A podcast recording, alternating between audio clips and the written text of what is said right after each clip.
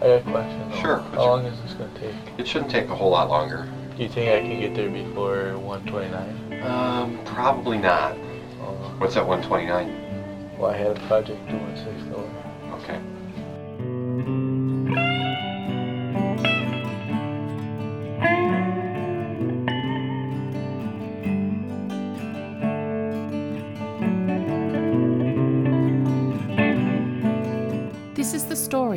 wrongful conviction of Brendan Dassey. Over the course of season two, we explore the constitutional errors at the heart of this injustice, the chaos of Kachinsky, and the techniques responsible for determining Brendan's fate. The conversation continues. Welcome to the sixth hour.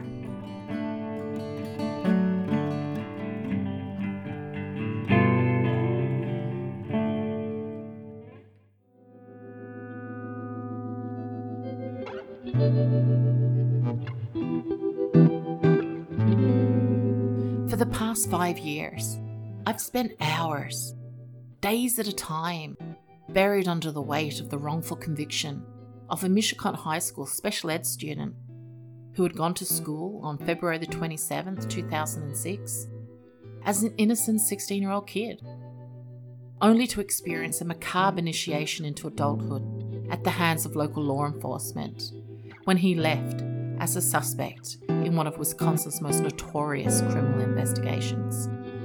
This profound miscarriage of justice is Brendan's story.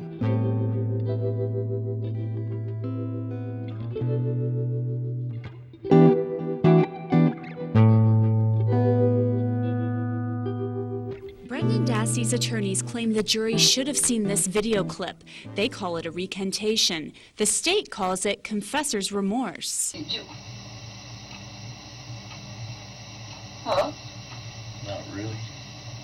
What do you mean, not really?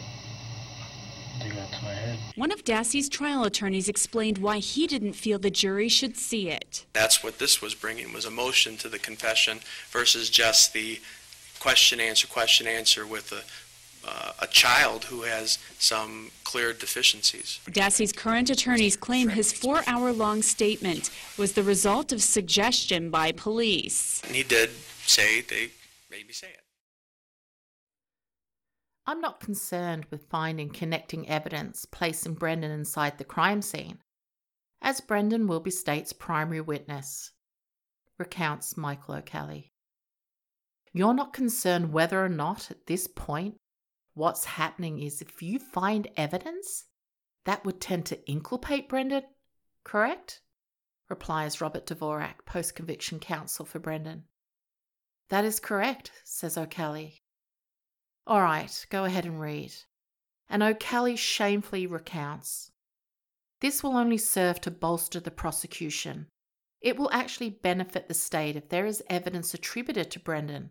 It will corroborate his testimony and colour him truthful. Okay, says Dvorak. So your goal is not only to get Brendan to confess, but to also go out and gather evidence to help the state in its prosecution, correct? That is correct, says O'Kelly. Even if that evidence tends to inculpate Brendan Dassey, reiterates Dvorak. That is correct, said Brendan's own trial investigator. In his post conviction decision of 2010, Judge Jerome Fox countered that an attorney's performance need not be perfect, nor even very good to be constitutionally adequate. When evaluating effectiveness, the court grants a heavy measure of deference to counsel's judgments. To establish an ineffective assistance of counsel claim, for example, a defendant must show that counsel made errors so serious, so egregious, that counsel was not functioning as the counsel guaranteed the defendant by the Sixth Amendment.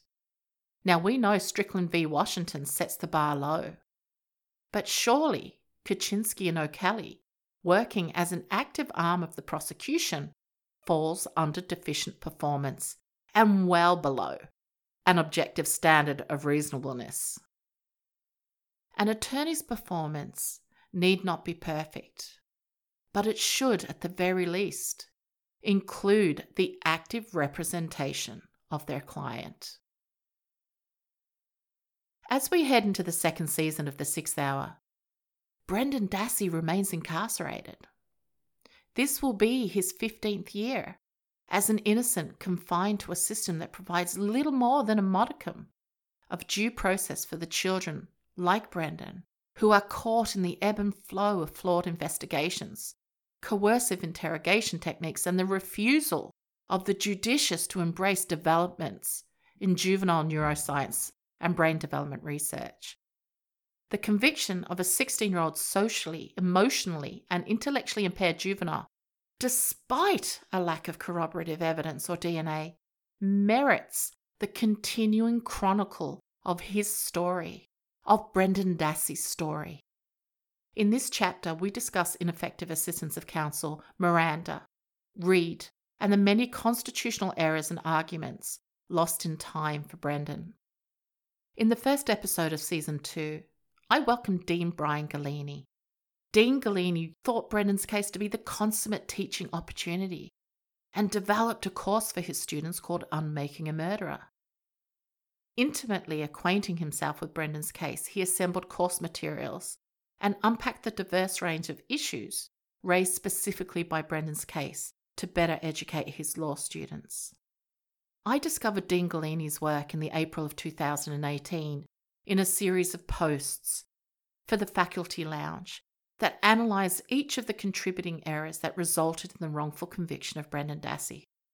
Dean Gallini is a leading scholar in criminal law and procedure, and his expertise is often called upon by local, state, national, and international media outlets to provide expert legal commentary, including ABC News, the Associated Press, the LA Times, and the Wall Street Journal.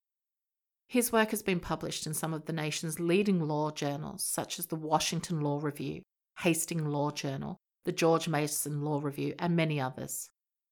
With his scholarship focused on law enforcement discretion issues in the context of interrogation methods, consent searches, and profiling, I'm absolutely thrilled to welcome Dean Gallini to the sixth hour.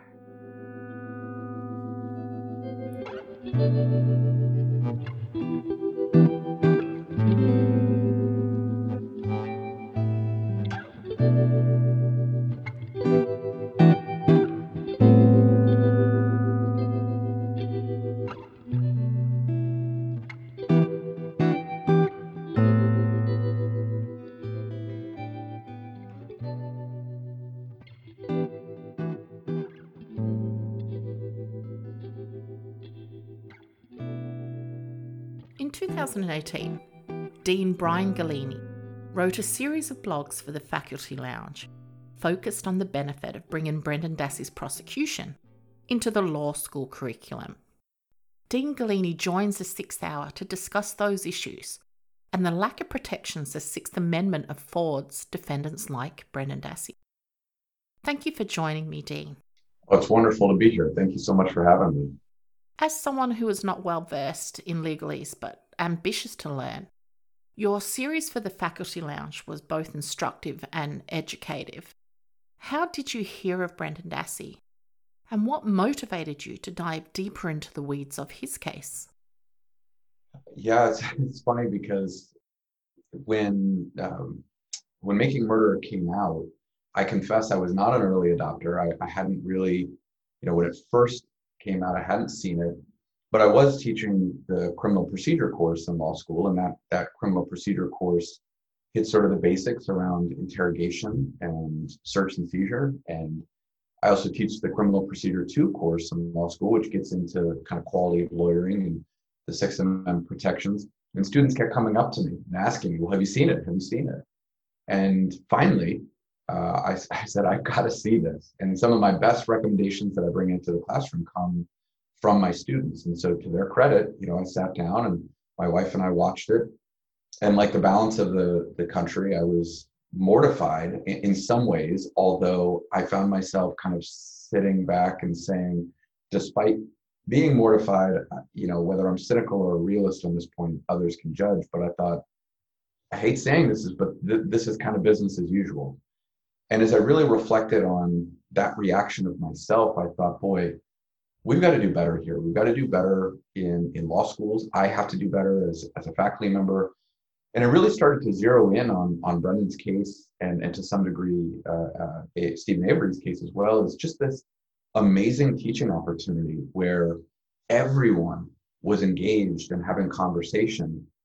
And then I started to get questions about uh, from all corners of the student body. Well, you know, can they can officers do this and can his lawyer really do that? And I thought, you know what, I, I need to take a breather here, get into the weeds of the case, and then start unpacking it and, and converting it into something that I could deliver in the curriculum itself. And, and as you mentioned at the outset, I've taught this course called Unmaking a Murderer that really is designed to be a very deep dive into Brendan's case, but it allows students to capitalize on their knowledge from that foundational course in the criminal procedure space and apply it. And so we look at a lot of uh, of the filings, we look at interrogation footage, and really the goal is to get students right into applying the knowledge they have from that criminal procedure class in a way that's very meaningful to them. You call Brendan's case the consummate teaching opportunity. Oh, I mean, 68 million people downloaded Serial. 19 plus million people have watched the, the docu, the, you know, season one.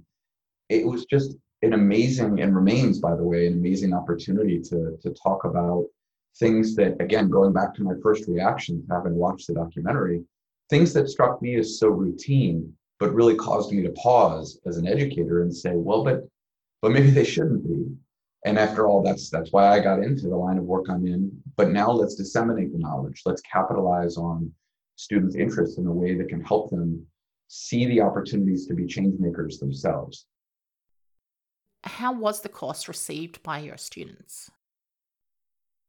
Well they i would i would lean on on them for their own reactions. I guess um, i would selfishly reply by saying i think they've enjoyed it. I think that it only solidifies. We have this normative response when we watch, for example, the, the, the documentary and we see Kachinsky and how he behaves, and we see Wiegert and Fassbender, and we see the, the now infamous March 1 interrogation. But what the class does is it allows them to see the things that the documentary didn't show, to get into the filings themselves, the line by line tactical approaches that we can take as lawyers or not. We can see the things that officers might do or not, and the responses that we can have as attorneys uh, in, in the discretion, really the power of discretion that we have as actors in the criminal justice system, and just how powerful that that is, that agency.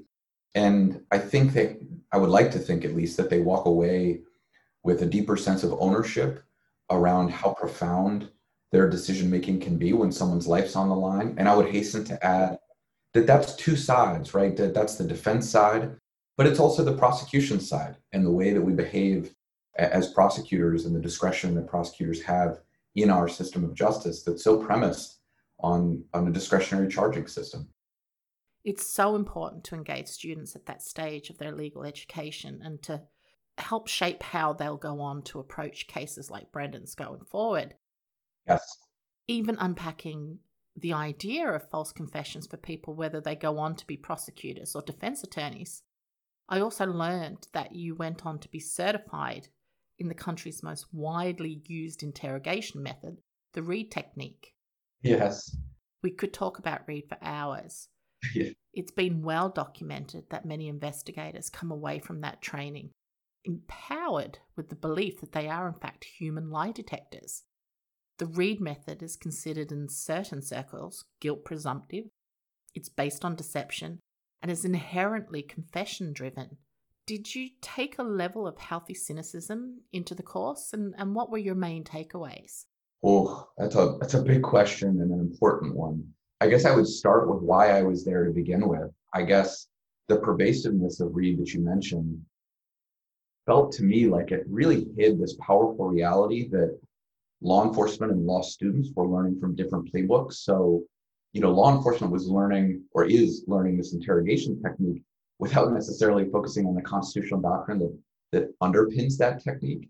But then meanwhile, in courses like mine and that basic criminal procedure course, students are learning the governing law, but they don't learn the technique.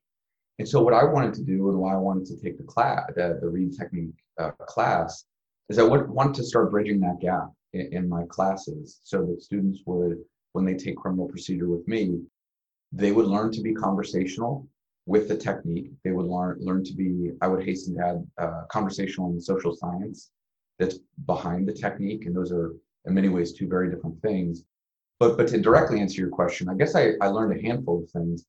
One and most importantly, I learned that I learned that it works. I mean, it works in the sense that it does well at, at eliciting, eliciting incriminating statements. But notice I'm not saying, to your point, truthful or accurate incriminating statements. I'm just saying it's good at that. Uh, and then two, and I think very directly relatedly, it's powerful and dangerous. In other words, because it works, I think it should be viewed like a weapon that, that it can fall into the wrong and for me, poorly trained investigators' hands.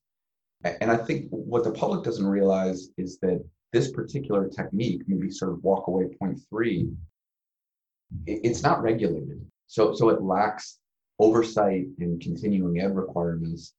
And all of the program's graduates seem, I guess, qualified to interrogate suspects, which I find deeply concerning. And, and sure, we hope that officers undergo additional training, but I guess my point and what I took away is that there's a, no central oversight body that's charged with saying, okay, you took step one of the technique, now come back and recertified, come back. There's no stair stepping, it's binary.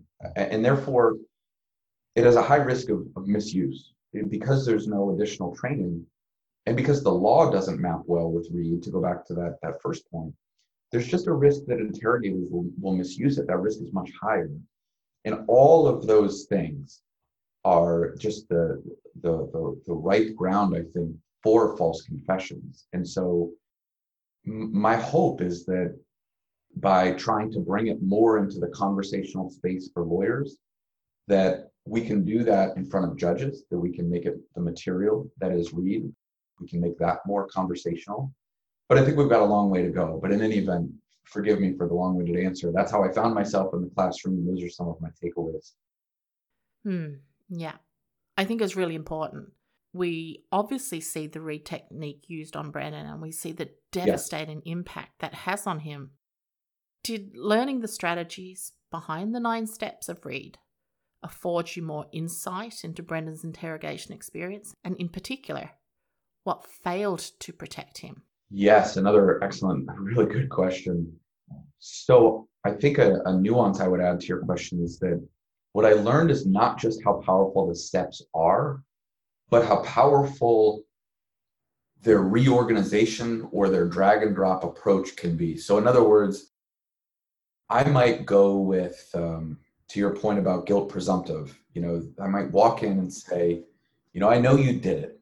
I just the, the only question here in this interrogation is to figure out why you did it. And we see that. We see that in, in Brendan's case. And so that's step one. And then I go to step two. And what I want to do is develop a theme. And I want to talk about a theme that's going to resonate with Brendan. You can kind of spot this, you know, Fassbender and Wiegert are trying to play this almost paternal or parental role. And that seems to be their theme. And what I think the training gives me a better sense of as, as an educator and what i try to help my students understand is just how easy that is to spot and, and, it was the training that gave me that ability and so you can go back through those transcripts of, of march 1 or the february transcripts or even i would argue the november 2005 roadside transcript and you can look at it with a whole different lens and, and a completely different understanding of what's going on behind the scenes and the way i analogize it is it's kind of like when when Brendan steps into that interrogation room, it's like you and I stepping into a car salesman uh, showroom where they know what they're going to do. You might not know, right? But this is why we might walk away with a new car that day. Just like Brendan, when he walks in, he doesn't know what they're going to do. They know what they're going to do. And he might walk away having said, said something uh, that's incriminating. There's one other thing that I wanted to clarify that I think is really important for listeners and just the public to understand. We talk about the word confession in this space like it's an all or nothing, like it's a smoking gun. In other words, it's the I did it statement. But there's something else about the linkage of Brendan's interrogations dating back from November of 05 all the way up to the March 06 interrogation, the one that's featured in the documentary, which is this idea that we don't necessarily need to think of confessions as all or nothing. We just need to think about statements that the suspect might make that are incriminating or could be inferentially incriminating. And we really see that in the links of, of Brendan's interrogations because they build on one another. And so, what can be disingenuous about when that gets rolled out, March 1 is the product of so many conversations that happened before that. And when that's all the jury sees, and that's all we see Ken Kratz talking about in that infamous press conference, it belies a really uh, dangerous untold past, which is all of the use of the Reid steps in all of those preceding interrogations. So, to loop back and succinctly answer your question, training gave me a sense of how to, with precision, find the steps in all of the interrogations Brendan was exposed to. I was particularly struck when you wrote about the interrogation that took place in Marinette County, November the, the 6th of 2005. It obviously begins as a Reid interview, and you touch on the noticeable shift around the 20 minute mark. That was a revelation for me because you hear the difference in tone coming from Detective O'Neill.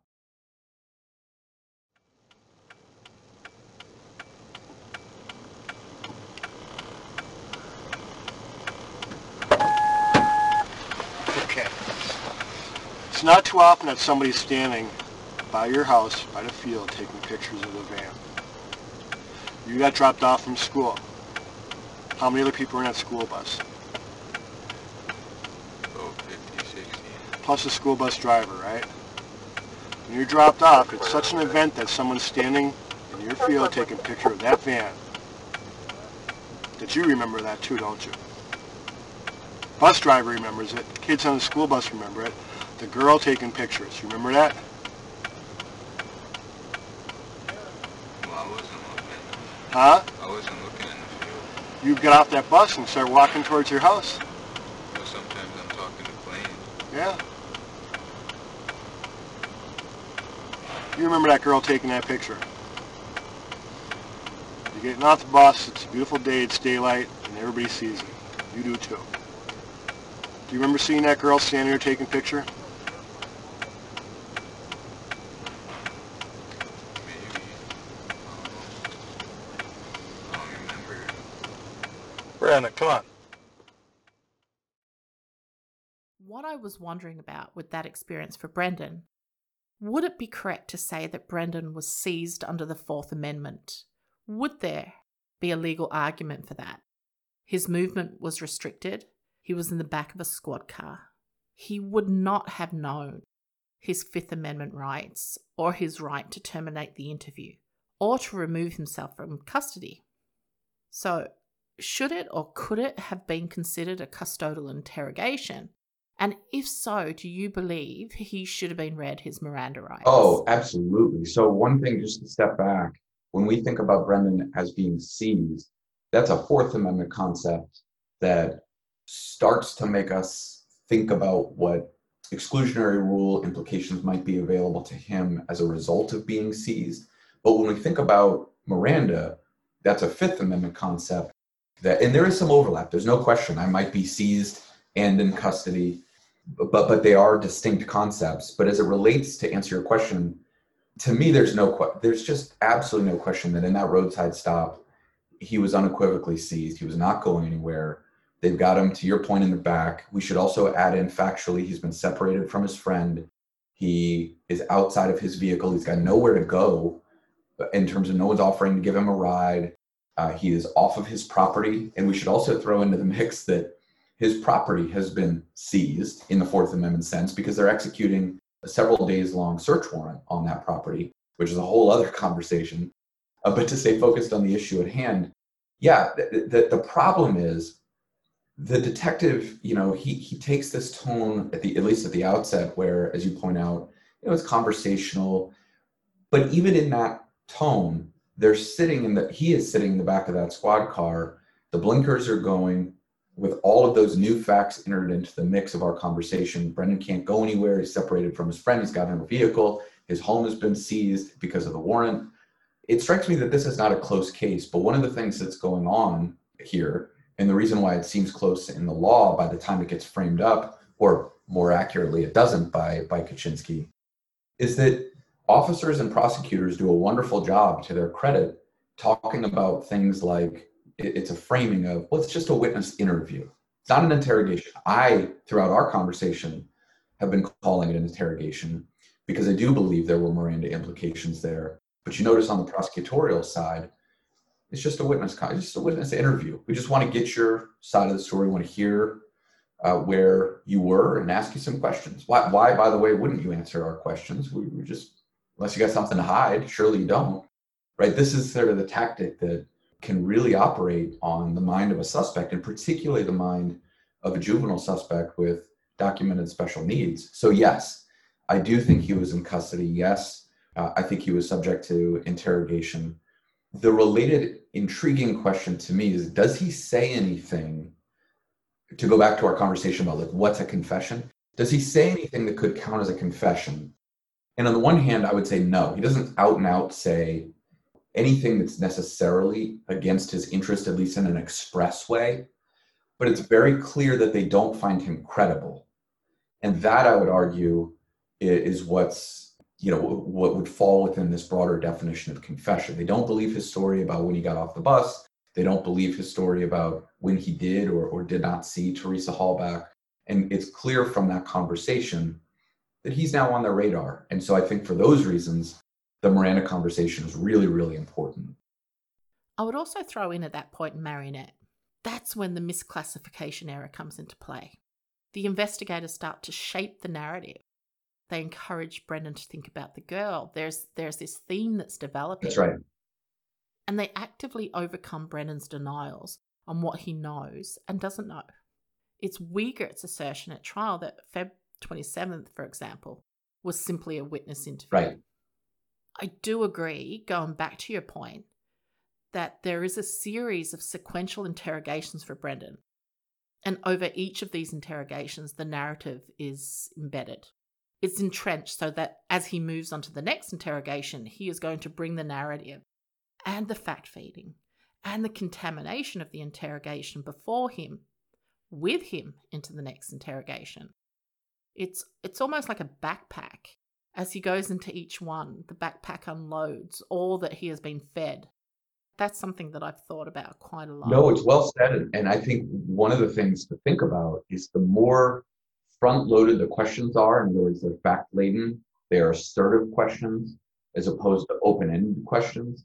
Something you said earlier that merits emphasis is this shift from the behavior analysis interview, which is designed to be a fact gathering exercise, into a Reid interrogation, which is more designed to be, as we discussed, a guilt presumptive.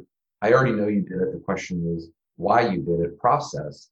When we see that shift in, in the roadside interrogation in November, the thing I want students to appreciate is there is a direct link, I would argue, between that shift and the law's recognition that the suspect is now in custody. And then to sort of this, your second point about his, I like your framing on backpack the thing I would add to that, which I, I agree with your analogy, and I would add that he gets the message that he's not going anywhere unless and until he gives the answers that satisfy the interrogators. And we see that the, the duration of the interrogation kind of as the interrogators think they've got more details to have him confirm, we see those interrogations get longer. And it's because they want these details and he's not going to go anywhere uh, until he provides those details. And that's where the social science comes in. And the research is clear on the social science side that these guilt presumptive techniques illustrate, putting aside the nuance of, of this warehouse of research, illustrate really two things. One, the Reid technique shows that the suspect, that his situation is hopeless. That's job number one. And then job number two is the only path forward to relieve the suspect's burden of feeling that the situation is hopeless is to provide a, a response that will appease the interrogators. That's the only path forward. And when we think of it in that framework, particularly when we juxtapose it against this expanding chronology of interrogations, it really starts to make a lot more sense how you or I or any uh, person off the street would actually confess, even if we're factually innocent. And it becomes a much easier proposition to understand as opposed to this, I think, increasingly and thankfully dated narrative that for so long we, we swallowed hook, line, and sinker that innocent people don't don't confess. So in any event, I, I think that, that, that Brendan's case makes for a powerful illustration of all of those concepts. I'd like to briefly touch on February the 27th and the first interview slash interrogation at Mishicot High. I mean, it's obvious from the transcripts that the narrative is that of the investigators, particularly Fassbender.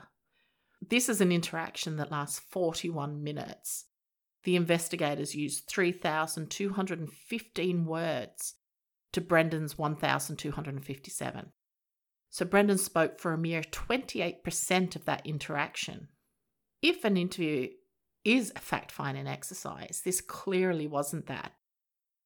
There's leading questions, they, they lie, they use deception, and they contaminate anything that came after it. But this obviously wasn't an anomaly. This behavior would only intensify leading up to and including the March 1st interrogation. What were your first thoughts when you watched the actual interrogations? Well, boy, there's a lot to unpack there. I think well done on the word count. it's a powerful observation and one that illustrates, again, this shift from witness interview, where in the training, by the way, interrogators are training, let the suspect do all the talking during the behavioral analysis interview. And then when it shifts to interrogation, the interrogator does all the talking. Now, what's interesting, just to pause and provide some framing, when the Reid technique to be charitable to it for a moment, when it does what it's designed to do, we're supposed to do the behavioral analysis interview as interrogators to collect and lock in a statement. Then we leave, we let the suspect go, and we're supposed to investigate the statement to find some corroborating information, whether it's another witness, it's fingerprints, it's a handwriting sample, you name it. Once we have that corroborating information, now it's time to go back and do the actual interrogation and explain to the suspect why the interrogation has shifted from this interview process to a guilt focused process, uh, process because we have actual evidence. When you think of it that way, Reid actually doesn't sound so bad. The problem, as Dassey's uh, inter- interrogations illustrate, is when you skip steps, and this is what I meant by Reid being a weapon. When you skip steps, it becomes weaponized. And by those steps, I mean not just in the nine step technique, but in the actual investigation. Where is the physical evidence to tie Brendan to this crime? And it leads me to be very skeptical in both in Brendan's case and in all defendants where all we're doing is relying on a confession as the evidence. I would like personally to see corroboration of the verbal, whatever the suspect says, that's incriminating. Now, as it relates to the February 27th, it's very clear really, really early on that Reid is prevalent. And so, you know, at the outset, they say he's not under arrest, which, by the way, is really common code language to get out of thinking that this is custodial. They also add that he's free to leave, that he doesn't have to answer any questions. But then, just two minutes in, they start talking about justice for Teresa. They're confrontational with him, uh, within those first two minutes. So, uh, I recall Fassbender says, you know, I'm looking at you, uh, Brendan, and I know you saw something, and I know that that's bothering you. And then very quickly after that, they say, well, we'll go to we'll go to bat for you. You know, we'll we'll say we're not going to run back tell your grandma and your grandpa that you told us. And then for for 20 minutes within that conversation, to your point about he only said a, a, a handful of words compared to the detectives, he's largely unresponsive. But they break through when Wiegert tells him it's not your fault. And Fassbender goes on this long uh, diatribe about how they're not going to leave him high and dry. He should get this off his chest. It's Stephen's fault. And Brendan's still sort of unresponsive. And he continues and says, You know, you saw some body parts, but you don't have anything to worry about. You, you don't have to prove anything. Now you're shaking your head. Tell us what you saw. This is all leading, it's all, to use your, your word, and it's a good word, and it's a, a social science buzzword, as I'm sure you know, contamination. This is not Brendan saying that. It's the investigators saying that. You could tell us um, that you may have held back for whatever reasons, and I want to assure you that Mark and I both are in your corner. We're on your side, and you did tell us yourself that one of the reasons you hadn't come forward yet was because you were afraid, you were scared, and, and one of the reasons you were scared was that you would be implicated in this, or people would say that you helped or did this, Mm-hmm. okay, and that you might get arrested and stuff like that, okay? And we understand that. One of the best ways to, to, to prove to us, or more importantly, you know, the courts and stuff, is that you tell the whole truth. Don't leave anything out. Don't make anything up because you're trying to cover something up a little. Um, and even if those statements are against your own interest, you know what I mean? That that makes you it may, might make you look a little bad, or make you look like you were more involved than you want to be uh, looked at. Um, it's hard to do, but it's good from that vantage point to say, hey, there's no doubt you're telling the truth because you've now given the whole story. You've even given points where it didn't look real good for you either. When we skip steps, this is a problem. I, I would give you a different response if Fassbender were, you know, pointing to this case file and he said, listen, we got, just to be dramatic about it, we got pictures of you standing at the scene where, oh, there you are. You know, you're right next to the body parts. Please explain yourself. That's not obviously what's happening here. And at that moment, Brendan gives his first, arguably directly incriminating, in one word, he says toes. He said, I saw toes. And, it, and as you know, they, they get him to, to say he saw some clothes, and I think he says like a blue shirt, some pants. Of course, she wasn't, it's not what she was wearing. So there's all kinds of inconsistencies that flow uh, from that. But I guess the point is, that's the first place where we can see with just explicit clarity the link between misuse of the interplay of the Reid technique steps and, and again this interchange and the weaponizing of, of the technique and we get an incriminating statement i can almost you know see the shift in that moment very shortly thereafter they permit him to go back to class of course he's only you know back for a few minutes and then they take him to the station everything's changed in that moment from just that one Yeah. word In that interaction, it's very obvious. When Fassbender talks about the body and when he is reiterating what Brendan has apparently said, he talks of Brendan seeing a stomach or torso. They're not words that Mm. came out of Brendan's mouth. that's right When you read the transcript, that is very apparent. And most of the information concerning Miss Halbach doesn't come from Brendan. correct It's Fassbender confirming his own words. And when we talk about corroboration, they sent 500 items to the state crime lab, and not one of them tested positive for Brendan Dassey's DNA. I think that's astounding that, that we have a conviction. No, and, and we rely again solely on that confession. And, and we tell, we, we fast forward, we tell the jury a story that's built on only the March confession. So they're missing all of this other context that you and I are talking about. And it's kind of like if I only showed you one piece of the movie with a really complex plot, you'd walk away with one impression. But if I showed you a little more of the movie, right? Yeah. it tells you a little bit more of an impression. So we have, uh, in addition to everything else we're talking about, we've sliced it down to one framing of one narrative that gets presented to the jury. And by that point, there's really very little for all sorts of reasons that, that at that point the Brendan's lawyers can do with the guilt phase that, that's going to help. That brings me to something else you wrote, and I quote The prevalence of the Reid technique speaks for itself, but its pervasiveness hides a powerful reality. And you said this before in terms of law enforcement and law students learning from different playbooks. Yes.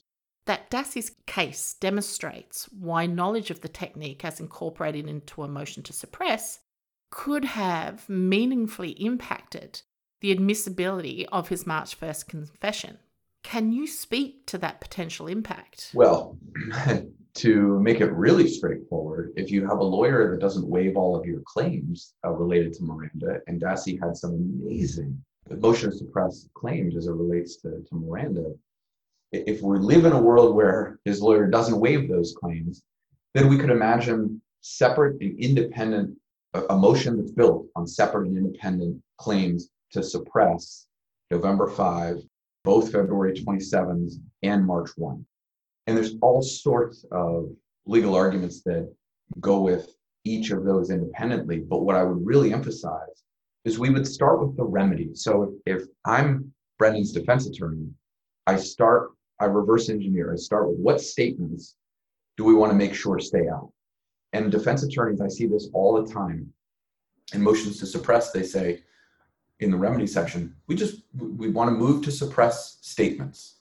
And one of the things that I try to, to talk about with students is, well, please don't fall into that allure. We want to figure out what statements are arguably incriminating, going back to our broad definition of confession. And that's what we seek to suppress. So if we loop back to the part of our conversation about November, we'd want to suppress his, you know, getting caught with the detective about whether he first says I didn't see the girl, and then he get O'Neill gets him to say I saw the girl. Well, that's got to be out. That's incriminating in my view. And then we go to the 27th and we say our remedy, we want that statement about the toes out.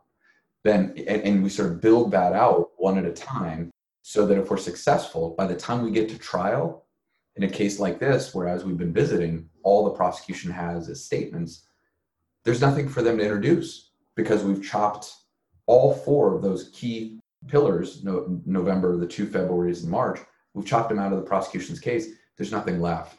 So, in short, and I guess to be really, really brief, it changes everything. I don't think he's convicted. If you've got a really savvy attorney, and actually, maybe you don't even have to be that savvy, but um, that then maybe the different facets of our conversation, then those statements are suppressed and the prosecution has nothing to proceed on because, as you point out, there's no physical evidence. You also wrote of the relationship between interrogation methods and Miranda. Can you unpack that relationship and how would that relationship apply to Brendan's case? Yeah, we touched on it just a little bit a few minutes ago this idea that if I'm a prosecutor, I want my officers to always call the interaction with even the suspect just a witness interview. That's just a tactical framing. But then we also want to teach our defense attorneys to know about that and to not lean into it and not accept that just because that's what the prosecution calls that interaction doesn't mean we have to accept that. And you notice again that I have called all four of these interactions, I've called them interrogations. But in order to get in that mindset, I've got to be thinking about okay, well, well, what does interrogation mean exactly? And as it relates to Miranda, it means two things. One, questions. I know that's shocking you know, things that I call it the question mark rule, things that at the end have a question mark. That's interrogation for purposes of Miranda. And then the second thing it means is the functional equivalent of in- interrogation. That is, things that we would expect are reasonably likely to elicit an incriminating response. So if I just make a statement to you that we would anticipate you responding to, like, you did it, and your response is, well, no, I didn't, or, you know, the gun is over there, right? So question mark and things that would be reasonably likely to elicit an incriminating response. So those two things. If we apply those two definitions all the way back to the roadside interrogation, that interaction is rife with just questions. When we view it that way, as it relates to Miranda, the sole question becomes custody. And so it's a framing. It takes, as you know, in order for Miranda to apply, we need the union of custody and interrogation. But when we think of interrogation this way, takes it legally off the table. All of that interaction is interrogation. And the sole legal question becomes custody.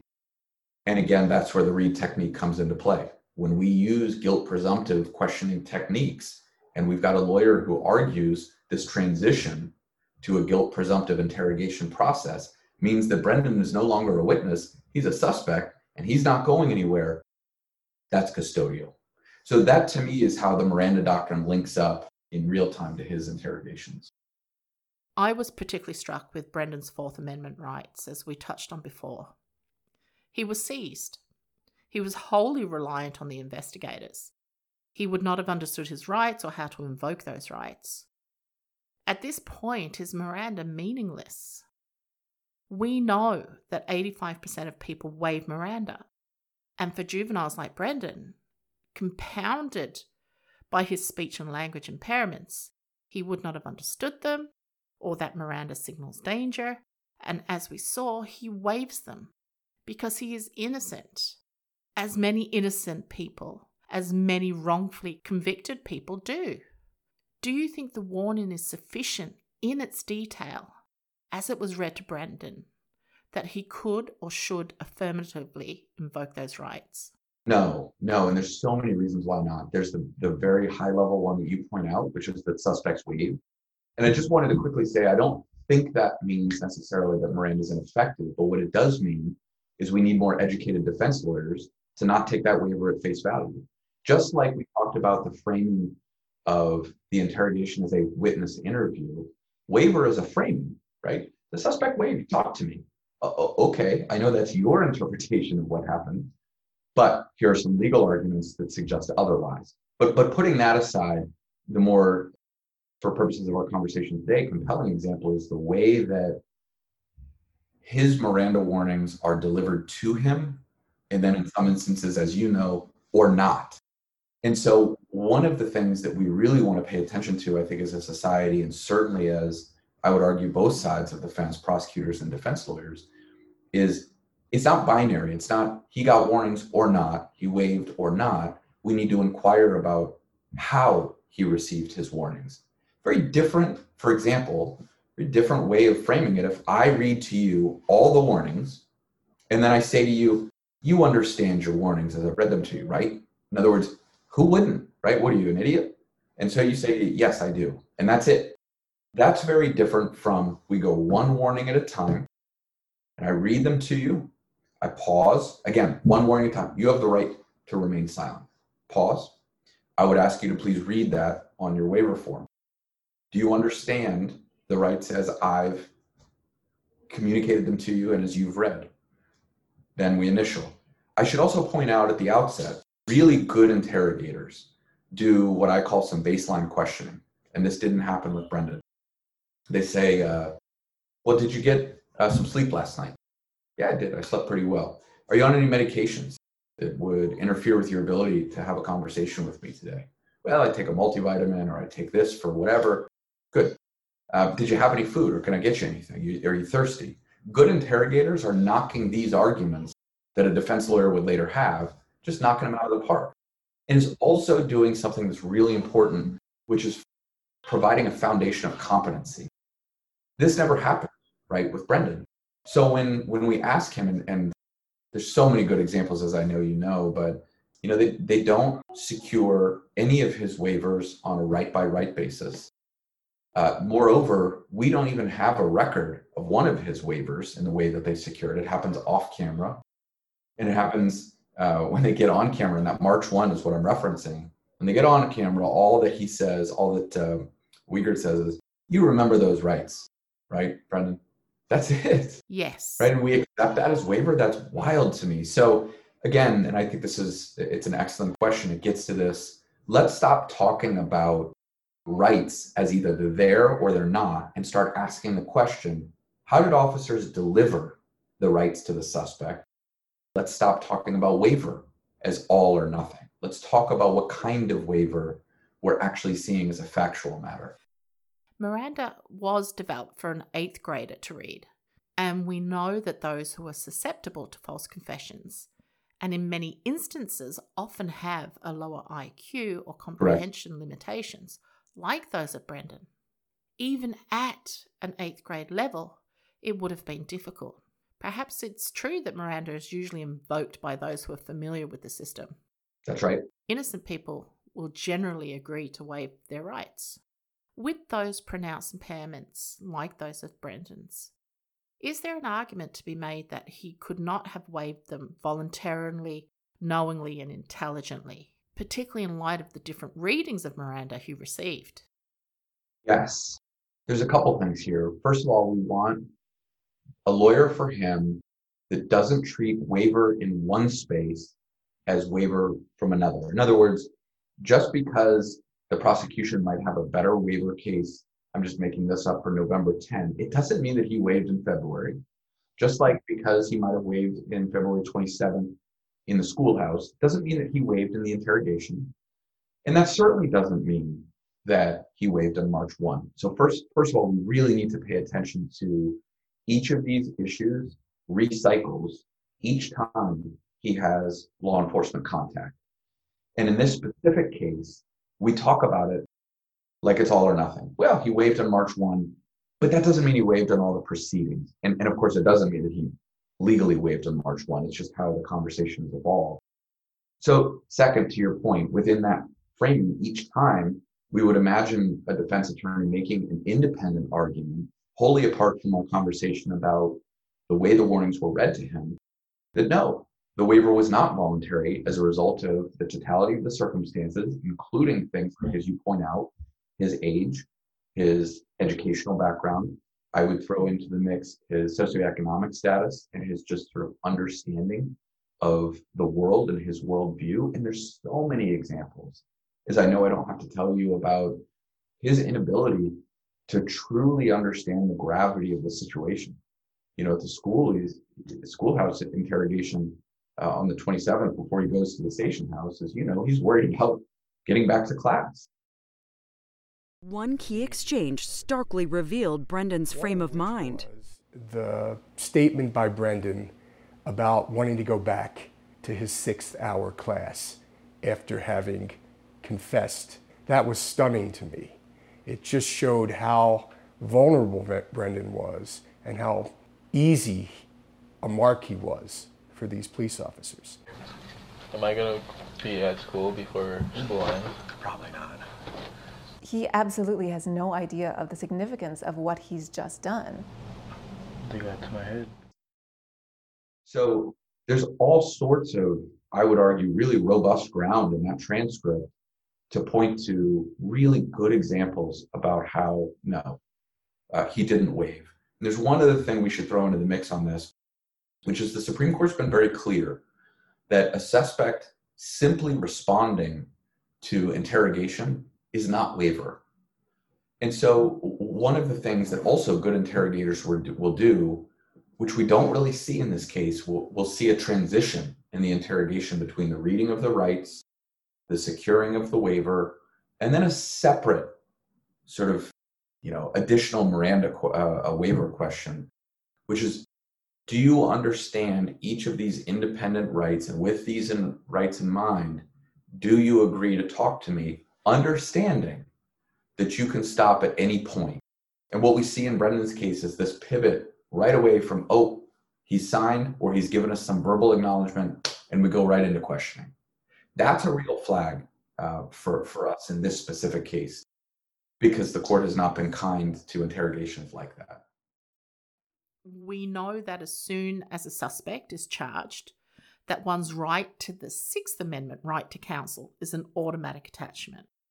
We also know that Brendan's first court appointed attorney, Ralph Sczygelski, withdrew hours after Brendan's initial court appearance after learning he was a distant relative of Teresa Halbach. But in this one day, he managed to get Brendan to waive his preliminary hearing he also spoke to the press incriminating Brendan. Was the waiving of the preliminary hearing detrimental to Brendan's case going forward?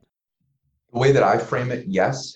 I mean, in the landscape of this case, it's such a footnote, which is, as I say it out loud, disturbing by itself, right? But but yes, and, and the reason I think so is the preliminary hearings, I think good defense lawyers will tell you, are a wonderful opportunity for informal discovery. So, in other words, at a preliminary hearing, uh, we won't assume that everybody knows what that means. It's an adversarial hearing where the prosecution bears the burden to prove by probable cause that the defendant committed the crime, and therefore there's sufficient evidence to, to quote unquote bind over the defendant for trial. Now, it's a bit of a you know poker game here because the prosecution wants to put on just enough evidence to cross that probable cause threshold, uh, but not so much that they give their whole case away. But in doing that, the reason it's a good uh, route for informal discovery, even if I think my client is overwhelmingly guilty what I should do is get up and cross examine all of the prosecution's witnesses so that I can at least try to find out where the holes are in the case and I can start building my own thoughts for trial testimony should it go that far. Or probably more importantly, I start to build some leverage for plea bargaining should my particular case uh, go in that direction. As it relates to Brendan's case, this would have been a wonderful early opportunity to force the prosecution to put on, as we've been discussing, the fact that they had no physical evidence tying him to the crime, and therefore they would have to rely exclusively on the interrogators and the arresting officers to talk about his statements. We could have started to build a record there and a theme. That's the word I would really communicate is the theme that this case is built on statements. The statements are built on a method that uh, was weaponized, and we're going to hit that theme at all of these incrementally, procedurally significant areas in his case. So I'll stop there. It's a it's a robust opportunity that was missed. I guess I would close by saying. There seems to be quite a few of them. Before we jump into the level or not that the Sixth Amendment affords defendants, or the representation or not of Len Kachinsky, can you talk to the fallibility of Strickland and why it's considered a negligent standard? And perhaps some reasoning as to why Brendan's team favoured Cuyler v. Sullivan over Strickland for their IAC claim. Yeah, you ask questions that are so hard to be brief on. Um, well, this I will try. Well, so first, for the benefit of listeners, Strickland is a Sixth Amendment, as you as you've observed, claim that emanates from the Sixth Amendment, and I use the word eminent because it addresses what constitutes effective assistance of counsel, and I highlight that word effective because there is no textual requirement in the Sixth Amendment for you and I and Brendan to receive effective assistance of counsel. Instead, the Sixth Amendment simply talks about the assistance of counsel. And so in 1984, Strickland comes along and provides this reading that to some degree is controversial of the Sixth Amendment that says, well, what the, what the amendment really means is effective assistance of counsel. And this was a completely new way of thinking about the requirements of, of uh, defense counsel. And it was needed, right? Because I might prior to Strickland get an attorney, but that says nothing about what the attorney has to do. Now, Strickland is the consummate, you know, congrats, there's a standard, but the standard's a really low bar. And, and it requires simply that counsel's representation not fall below an objective standard of reasonableness that doesn't prejudice the defense and therefore have an effect uh, on the judgment. And as years since Strickland ha- has demonstrated, you know, there are critics from from all corners of the earth that, demonstrate the Supreme Court set the bar really low.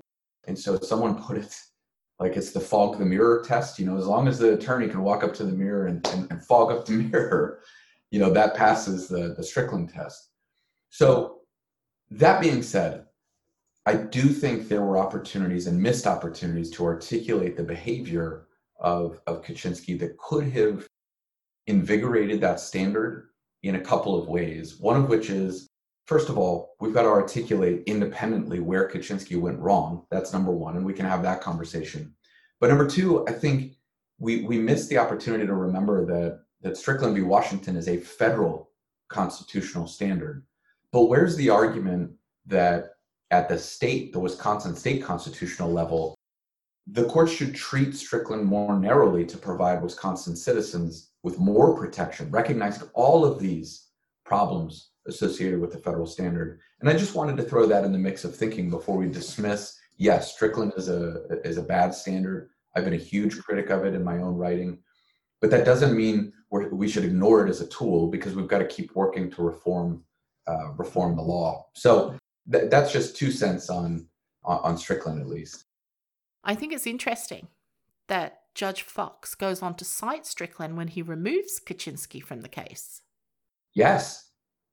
And more and and recognizes that Kachinsky's behavior falls below this objective representation. And the state public defender's office sends Kachinsky a letter in August of 06 that removes him, it decertifies him from the Class A felony appointments list. These are the kind of things that the appellate courts have been clear that falls below right? The objective representation that we would expect a defense lawyer to provide.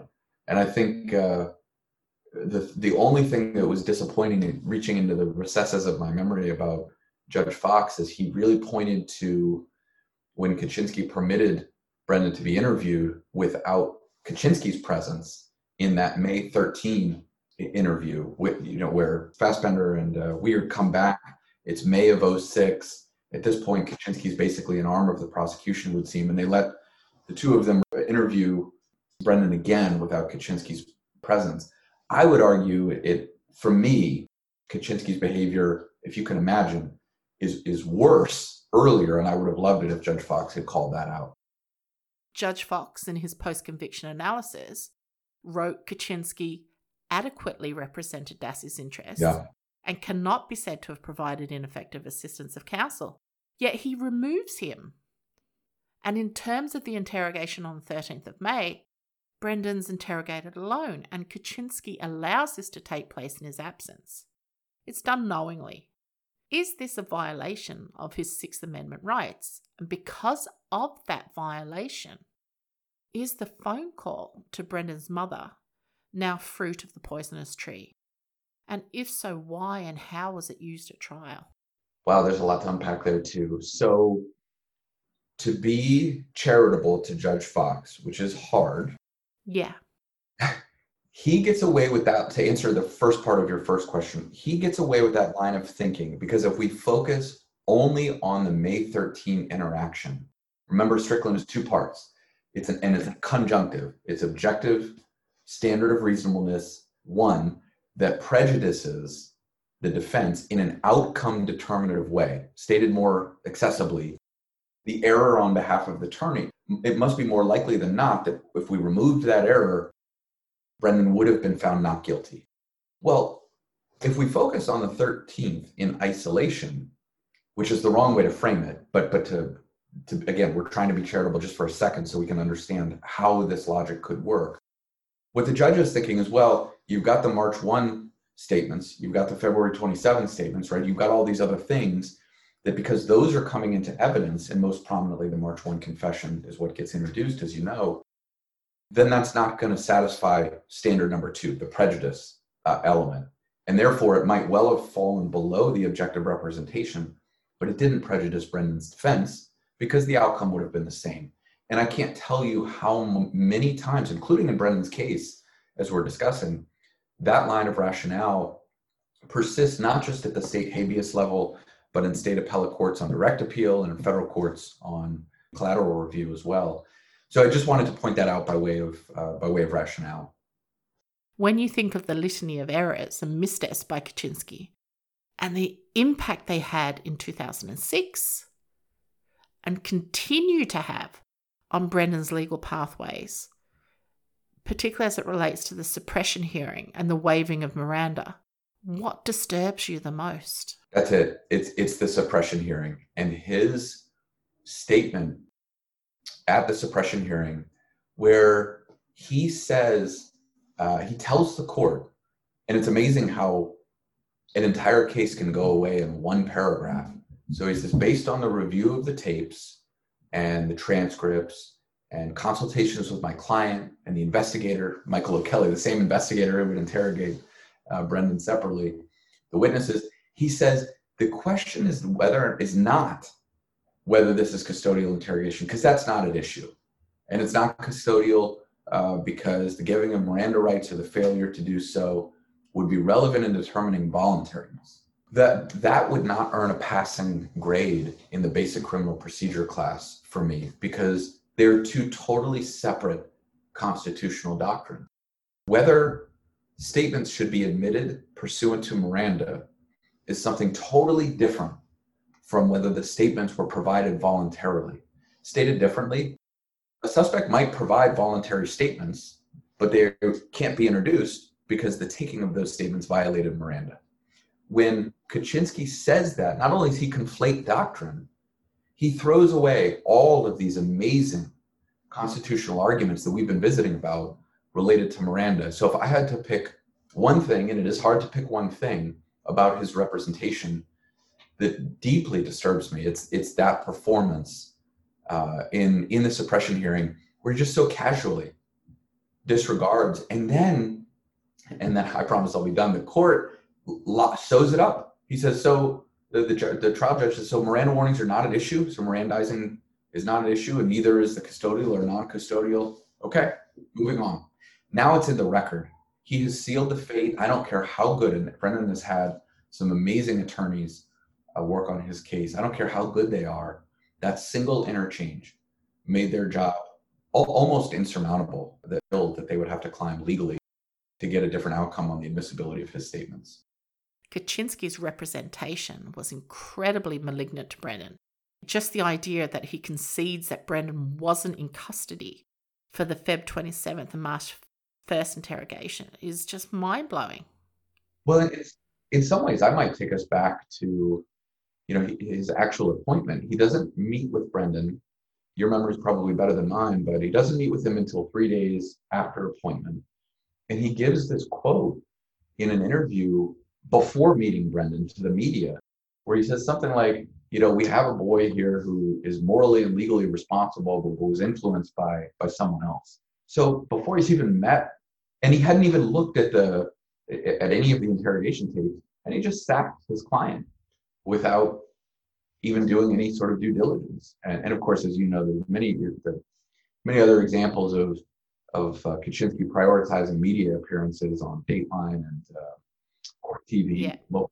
Yeah. Nancy yes. Grace Yes. NBC. Yep. I think there are 10 interviews that he did before he actually spoke to Brendan. No, that sounds right. He spoke to the media more than he spoke to Brendan. And then he hires O'Kelly, a so called investigator, to interrogate his own client and obtain a further confession to aid the prosecution. Yes. They were obviously working for the prosecution. They were not working for Brendan. Well said uh, on O'Kelly and the way that he treats Brendan in so many different portions of their interaction.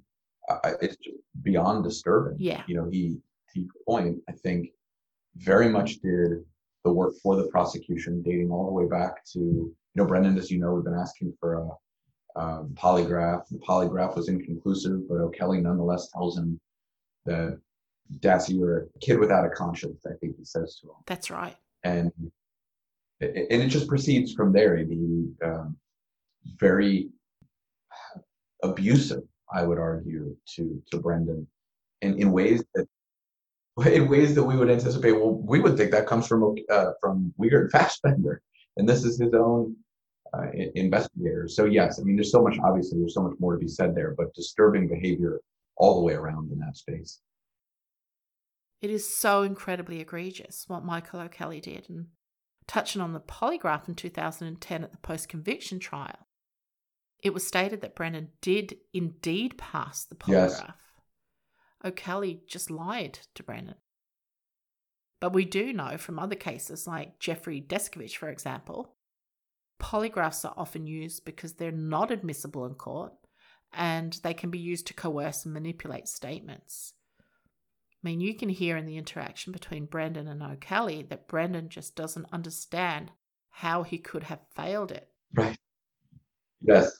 No, you remember the facts better than me. I think he said something like, you know, it, it indicated deception, and Brendan thinks that he passed it as a result. Yeah. That's exactly right. In terms of the Sixth Amendment and how it protects defendants, how does it fail them? Sixth Amendment fails defendants in this effective representation Strickland space by permitting professional behavior that is objectively insufficient. So, in other words, that plays out for me in two ways. One, the low standard itself, which we've been visiting about, but then the second one that, that we haven't uh, touched on yet is, is lower courts' interpretation of that standard, which to my mind has further lowered the bar. And, and we could point to Brendan's case specifically as an illustration where on direct appeal uh, before the Wisconsin state courts, the Wisconsin state appellate courts, in an unpublished opinion, spend just a couple of paragraphs dismissing his his Strickland claim. And so I think I would emphasize that there are really two things going on. There's the standard itself, and there's the way the standard's interpreted. And it's why I feel so passionate about educating lawyers to not only defense lawyers not only wrestle with the federal standard, but to separately put that aside and try to encourage state courts to wrestle with a, a more protective state constitutional Sixth Amendment. And I think that's a space that to this point is insufficiently litigated.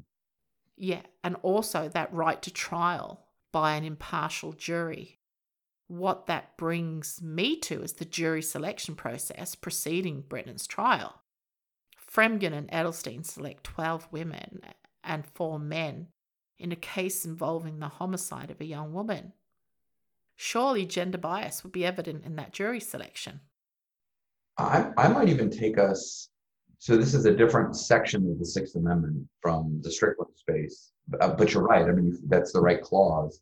And I might take us one step out, composition aside. I think that the interview, sorry, not the interview, the uh, press conference that, that Kratz gives, where he, he so callously and carelessly says, well, we now know, right? We now know what happened here. And, and it's as though in this smaller community, guilt is, is established. What's the point in having a trial? We figured it out. In the media narrative, spins, and this is, as you know, a, a very closely covered case. And I almost feel like composition aside, although I don't mean to, I think you're making an excellent point that, that the mm-hmm. die in some ways was cast because of the deep and profound media coverage that, that kind of encased the, the, jur- the available jury pool in ways that have made it different, very difficult, I think, to have a have a different narrative at all for the from the defense perspective. On the one hand, you have the Sixth Amendment guarantee a defendant's right to a fair trial. Then, on the other hand, you have the First Amendment, which affords the media the freedom of speech and freedom of the press. And in the middle, you have this right to an impartial jury, which obviously is an essential component of a fair trial how do we get there when we're looking at the Kratz press conference? There was an incredible amount of media interest in that case in real time every single day. Both the prosecution and the defense gave interviews. How does a fair trial happen in that environment? In my opinion, and I feel strongly about this, there's really there's no baby to be split here between the first and the sixth amendments. In other words, good prosecutors do not engage in that press conference. And the reason they don't, I mean, there's so many reasons, but one of the reasons is good prosecutors play the long game and they're immediately from the get go thinking about protecting their conviction and reverse engineering that. So they're assuming I will get the conviction. What are the things the defense might do on appeal to reverse or undermine the integrity of that conviction? And when Kratz gives that press conference, he is giving away a free and very strong appellate issue that good prosecutors would spot and never do. And I think the second, and by the way, it's one of the reasons why at the federal level, federal prosecutors are notoriously tight lipped. It just can't comment on an ongoing investigation, moving on, right? That's the reason why. And, and the second reason is, I think, in Kratz, and this is less true at the at the national level, but certainly with Kratz, I think there's an ethical issue there. I don't think that prosecutors, as a matter of course, go out and just spill their guts about a case in a way that is guilt presumptive and does not respect the deep tradition we have in this country and a constitutional tradition, by the way, that due process clause requires that we presume the defendant's innocent. So for him to sit down and say, we know that's antithetical to, to our criminal justice system, which raises for me uh, personally, I think, prosecutorial ethics questions. And by the way, just to complete that thought, it's because the prosecutor's duty is to seek justice. And good prosecutors don't associate seeking justice automatically with, I must get the guilty conviction. They treat it as truth finding process. And those are very different things. In Australia, for example, we don't even with high profile cases, the press plays it very close to their chest in terms of the amount of information they release to the public. We don't get names, and we certainly don't get definitive statements of guilt through national public channels. For good reason. As Brendan waits for his next legal steps, what legal arguments through your research and discourse do you believe are potential pathways for Brendan to pursue back in state court? Yeah, so state collateral appeal. I mean, it, first, I think we should clarify for listeners that appellate remedies, the longer they go and the more that we pursue, are sort of like the large department store that has clothes set out. And if you're late to looking at the clothes, the clothes are kind of picked through and the stock is lower. And, you know, we're frustrated that we didn't get the best, you know, availability when the, the product was first put out. And in many ways, that analogy holds up here because he's been litigating claims for years now unsuccessfully. And therefore, you know, the stock is reduced. And the availability of, of the good product is likewise reduced. State collateral uh, appeal, uh, sorry, state collateral attack in many ways is, is an example of that because I'm pretty pigeonholed in terms of what I get to argue. And common arguments are I've got newly discovered evidence, uh, I've got claims of factual, i.e., actual innocence. But relitigating a lot of the stuff that we're talking about is very difficult because the standards of review, or maybe more excessively stated, the level of deference that we provide to prior courts' review of his claims gets higher and higher and higher. And so overcoming those, even if on the merits, as we've been discussing, there are overwhelming legal problems, the standards of review preclude a brand new sort of start over looking with fresh eyes at a particular claim. So I guess I would label myself, and perhaps I've just been, you know, following this for too long and seeing kind of the roller coaster of his claims receive merit or not. But I think the pathways are pretty narrow at this point because he's going to have to find out someone else who did it. I think at this point, and, and that's going to be a difficult, I suspect, proposition given that a lot of people have been working on that for many, many years. And what would you like to see happen going forward for Brendan Dassey? I suppose I, I would like to see. Let me start by answering for those who would be listening and who would say, he's guilty. And why would somebody confess? Going back to this narrative, what I would say to that person before I answer the question is that the way this investigation was uh, took place, it was was so fraught with constitutional problems, investigative problems that we don't know. It's so irreparably harmed by those investigative techniques that the question of guilt or innocence, we can't know. We can't go back because the steps that investigators took can't answer that question for us. And I think that's a really important observation for people to wrestle with so that I can now answer and say, regardless of whether he did it or not, this is not how in our country we should put someone in prison. This is not how we should remove somebody's liberty. So putting this putting and this is a hard thing I think to say, but his case I think we have to to wrestle with it. We just shouldn't be signing up for a criminal justice system that relies on fraught interrogation, the use of fraught interrogation techniques and, and so many of the other things that I won't repeat that we've been visiting about as a basis to provide someone with a life sentence that I would like to see him walk out. And I would like to see him walk out regardless of the guilt or innocence question. And I say that, again, not for factual reasons, but for legal reasons. Because we want to have public trust in the rule of law. We want to have confidence that when the person convicted is locked up, we have confidence as a society that the steps taken to remove that person's liberty are ones that we feel like, yes, this is why I pay taxes. This is my confidence in my in the strength of the rule of law. And I don't have that. I don't have that confidence. But when we focus so much on guilt or innocence, not that it's a meritorious conversation, and, and boy, it is, we miss the opportunity to think about his case as a broader statement on the strength of our criminal justice system and the rule of law. So I'd like to see him walk out for that reason. And I would love it if people focused a little bit more on the steps. And again, I acknowledge this is a hard thing to kind of shift our focus as opposed to the binary question of guilt or innocence. Yeah. Thank you so much, Dean, for your time. This has been incredible. Oh, thank you. I've really enjoyed it and appreciate it. I, I so appreciate all your work and everything that you're doing to to foster just a really important set of conversations. So thank you for that. And thank you for being part of it. I encourage everybody to go and read your series for the Faculty Lounge. Thank you. And once again, it's it's been my pleasure.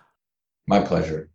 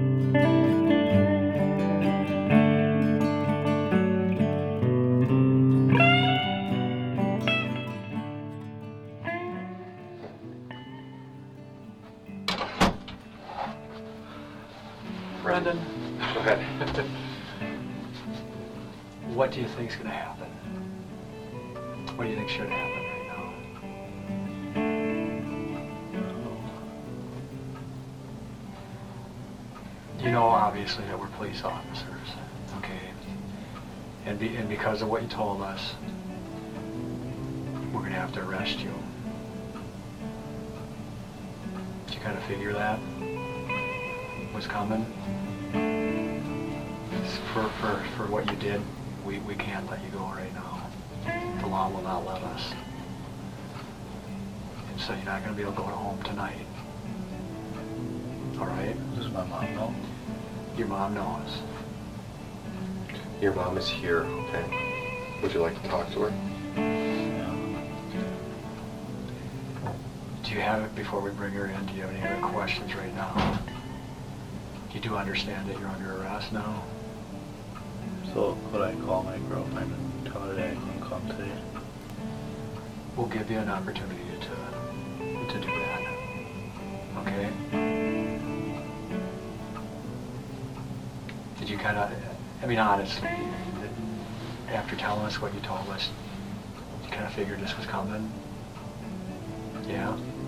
This is only for one day or We don't know that at this time. But let me tell you something.